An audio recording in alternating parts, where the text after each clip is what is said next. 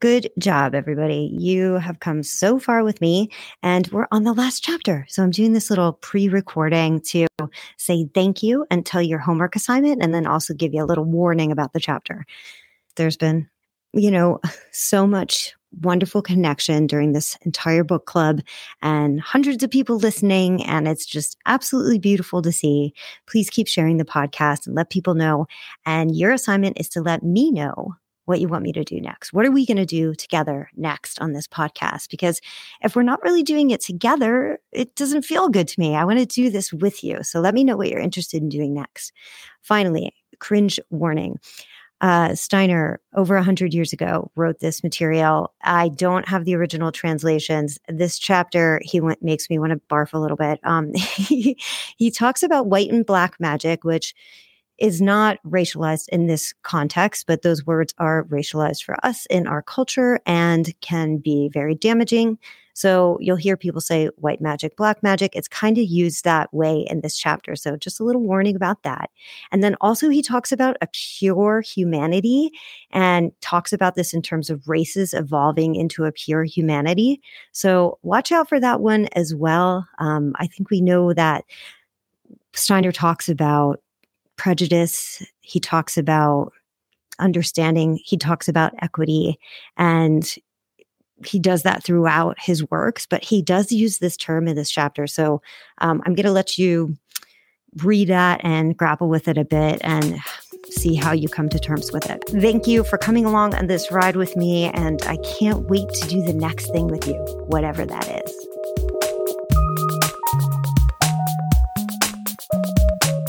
Welcome to That Good May Become with me, Laura Scappaticci, where we learn to illuminate the esoteric in our everyday lives.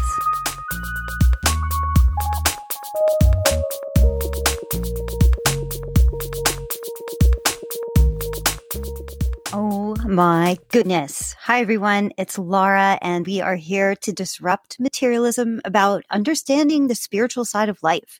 And guess why it's oh my goodness? It's oh my goodness, because we're on the last chapter of How to Know Higher Worlds by Rudolf Steiner.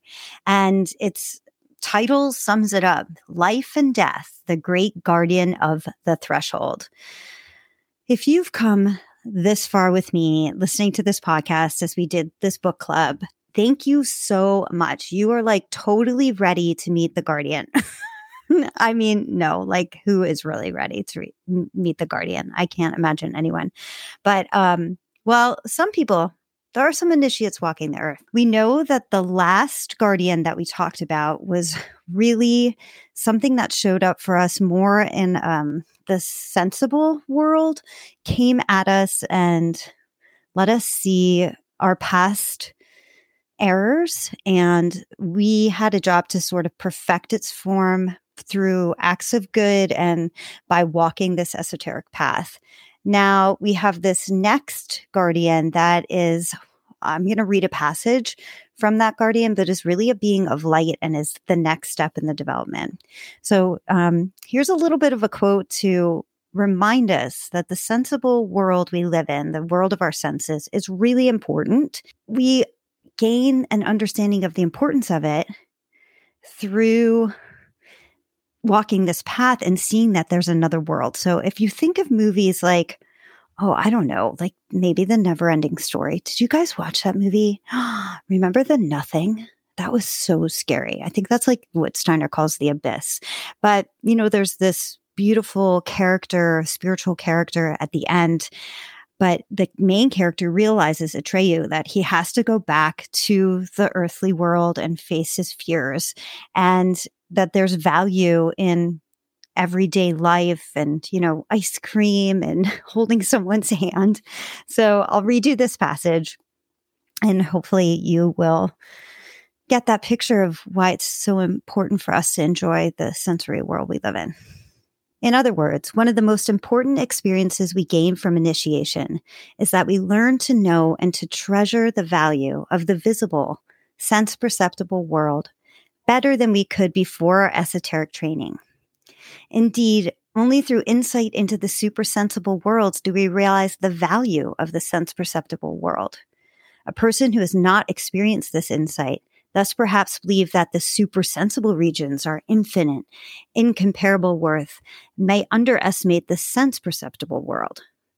But those who have had insight into the supersensible world know that without their experiences in the visible world, they would be quite powerless in the invisible world. So there you have it. It's really, really important to just value where we are, and that we grow in our understanding of the richness of the sense world as we go on this path.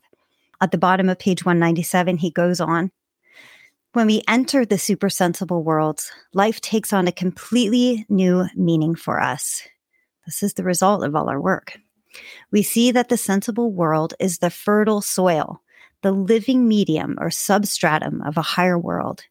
Indeed, in a certain sense, this higher world seems incomplete without the lower one. Two vistas then open before us, one into the past, the other into the future. We see into a past in which this physical, sensible world did not yet exist. The prejudice that the supersensible spiritual world developed out of the sensible, material world lies far behind us now. We know that the supersensible world came first, and that the sensible physical world developed out of it. This is, you hear this in a lot of like New Age philosophy, that what we have in front of us is sort of illusion or Maya, and just comes from this supersensible spiritual place, and that. I don't think that's what Steiner is saying here. He is saying that one sort of led to the other, but it's really important to value both. There's a lot about death in this chapter. It is in the title of the chapter. So I'm going to talk about a little bit about that as well. All right. He says on page 199, hence, as human beings, we have a double nature, mortal and immortal. Like, what? Okay. This is so interesting to me. He goes on about this for quite some time. He says, we bear within ourselves the elements of a dying world. These elements work within us. Can you remember back? Death and decay and growth, all the way going back to chapter 1 here. Yet gradually, with the help of the new immortal elements awakening within us, we are able to break their power. In this way, our path takes us from death to life. Hence, as human beings, I'm going to say it again, we have a double nature, mortal and immortal. In a way, I think of a plant and the seeds. So the seeds are within the plant, and the plant is dying, but that immortality is still there and living, because that plant is going to go on. So that's just kind of one way I think about this immortal and immortal balance. And I could be totally wrong about that. I mean, come on. Seriously, I'm out of my depth by the last chapter. Let's be honest here. But I'm just going to keep sharing it with you. He does talk about illness a bit. So if you're interested in that, that's on page 200. Here's a little more about mortality and immortality. We will not therefore find anything immortal in our instincts, drives, and passions, nor in the organs belonging to them. We will find immortality only in what appears as their product, in the work done by these organs.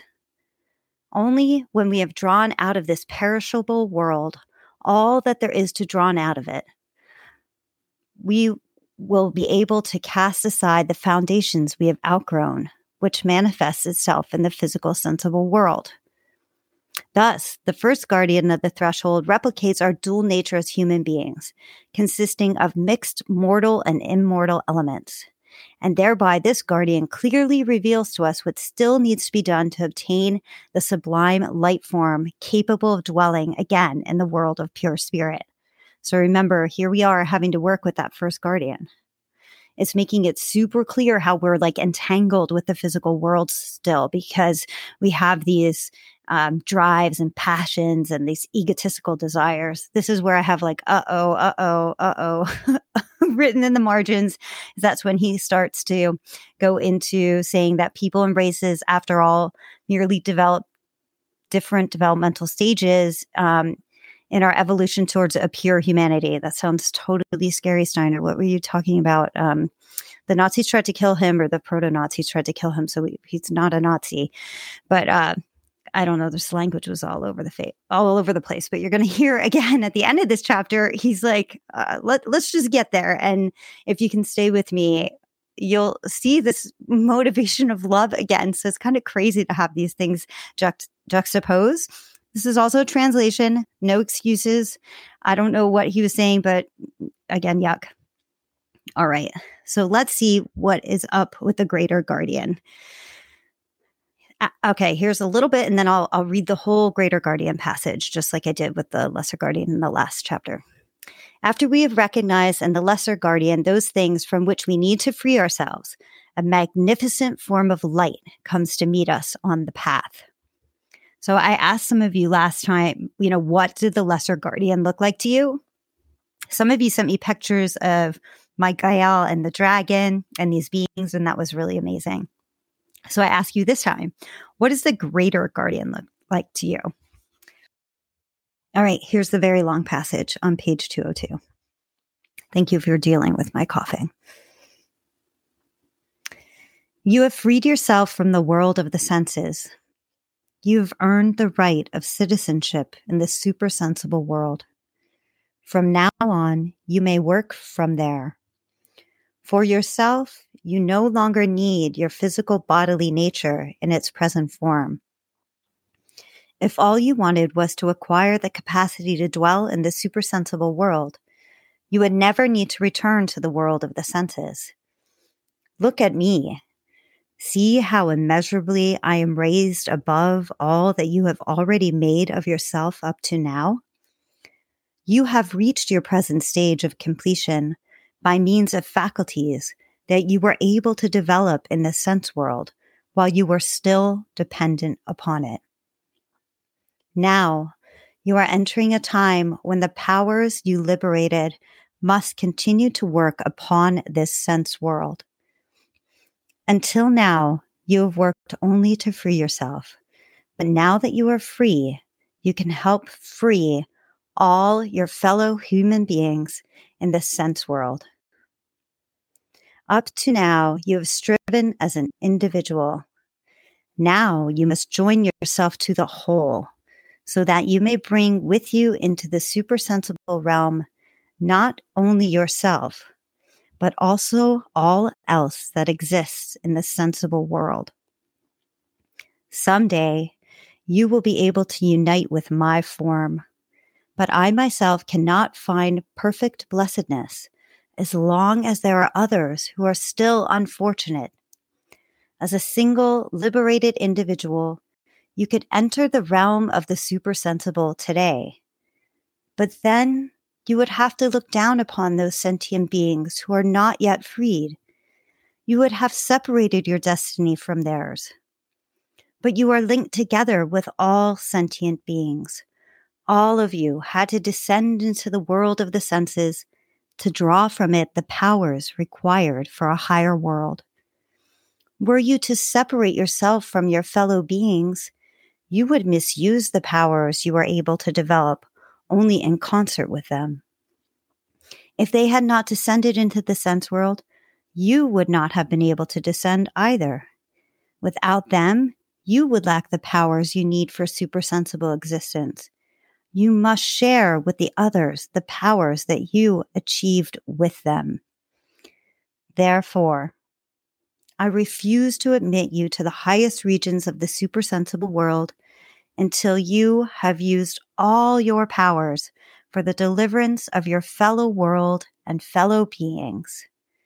What you have already achieved entitles you to dwell in the lower regions of the supersensible world, but I will stand at the doorway to the higher regions, like the cherubim with the flaming sword before the gates of paradise. I will deny you entry as long as you still have powers that you have not put to use in the sense world. If you do not use your powers, others will come who will put them to use. Then a high, supersensible world will incorporate all the fruit of the sensible realm, but the ground you stand on will be pulled out from under your feet. Okay, whoa, I'm thinking I got a little more work to do. I'm trying to think of like where we see this metaphor of if you haven't used your powers for good, you cannot ascend. I mean, obviously we hear this in the Bible and all these stories, but it's a pretty powerful passage.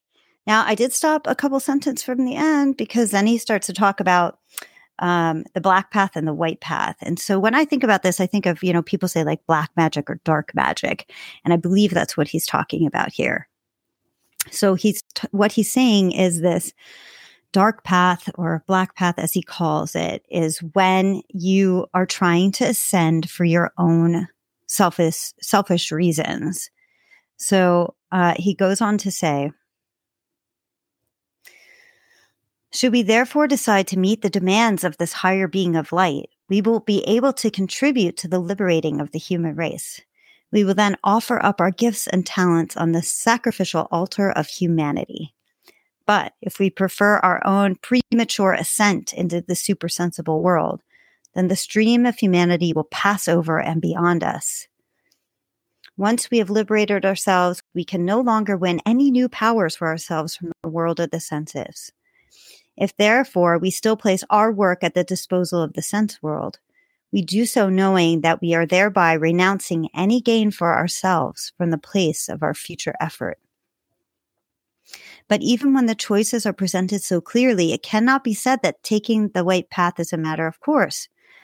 What we choose, after all, depends on whether we have, and this goes back to the other chapters, sufficiently purified ourselves of all traces of selfishness, so that at the time of making the decision, the allure of personal salvation and blessedness no longer tempts us.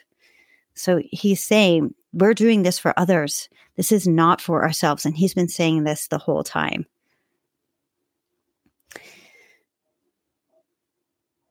So I'm just looking a little bit further into the end of this book, and there's an epilogue, but let me just finish up this chapter with this quote. Clearly, therefore, we must not expect a cultist on the white path to provide any instruction for the development of our egotistic I. They have no interest whatsoever in the bliss and salvation of the individual. As far as a white occultist is concerned, each one of us must attain such salvation for ourselves. It is not their task to accelerate this process. What matters to them is the evolution and liberation of all beings, human beings, and their fellow beings. Therefore, their task is only to indicate how we can train our powers for collaboration in this work. Whoa, my friends, that is it. He just sums it up at the end of this book, in this end of this chapter, bringing it all back to getting right inside ourselves and how we see the world and how we act to not just human beings, but all the beings around us. And I take that to mean the spiritual beings, plants, animals, elementals, everything around us is about kindness and patience and selflessness, and not like selflessness, like I forfeit myself for everybody else and I'm totally codependent. That's kind of a term we would use today, but in a different way, in the way that we perceive and see the world and the mission of humanity. I am super duper grateful you've been with me this whole time. Please message me and tell me what you thought of the book. I'm sorry to end on like this crazy chapter with all these old terms in it, but I hope you've come along for the ride in a beautiful way and it feels good to you.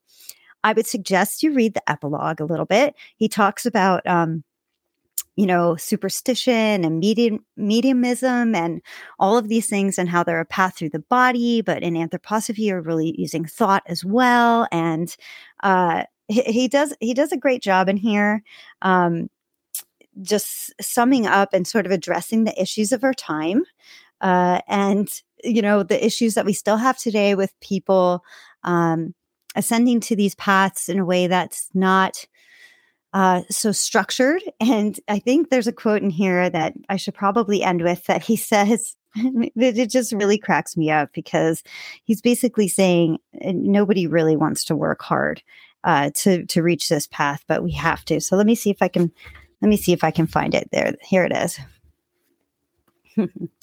They believe that because they have to prepare themselves for its revelation, they have actually produced its content by themselves. In other words, for the most part, people prefer to have passive experiences that require no effort on their part. So he's saying, you know what, you got to work for it. And I think that's what we've also seen in this book. And I have been trying to work so hard, and I don't know if my perception, actually, I think I have had heightened perception and understanding through reviewing the book with you. So let me know what you want me to do next. Do you want me to do this book again next summer? I did hear from some of you and you said yes. Do you want me to take on another book, some lectures? What do you want me to do? I'll tell you what I'm up to next. I am heading to the Goetheanum for the World Conference, which essentially is on the future of anthroposophy.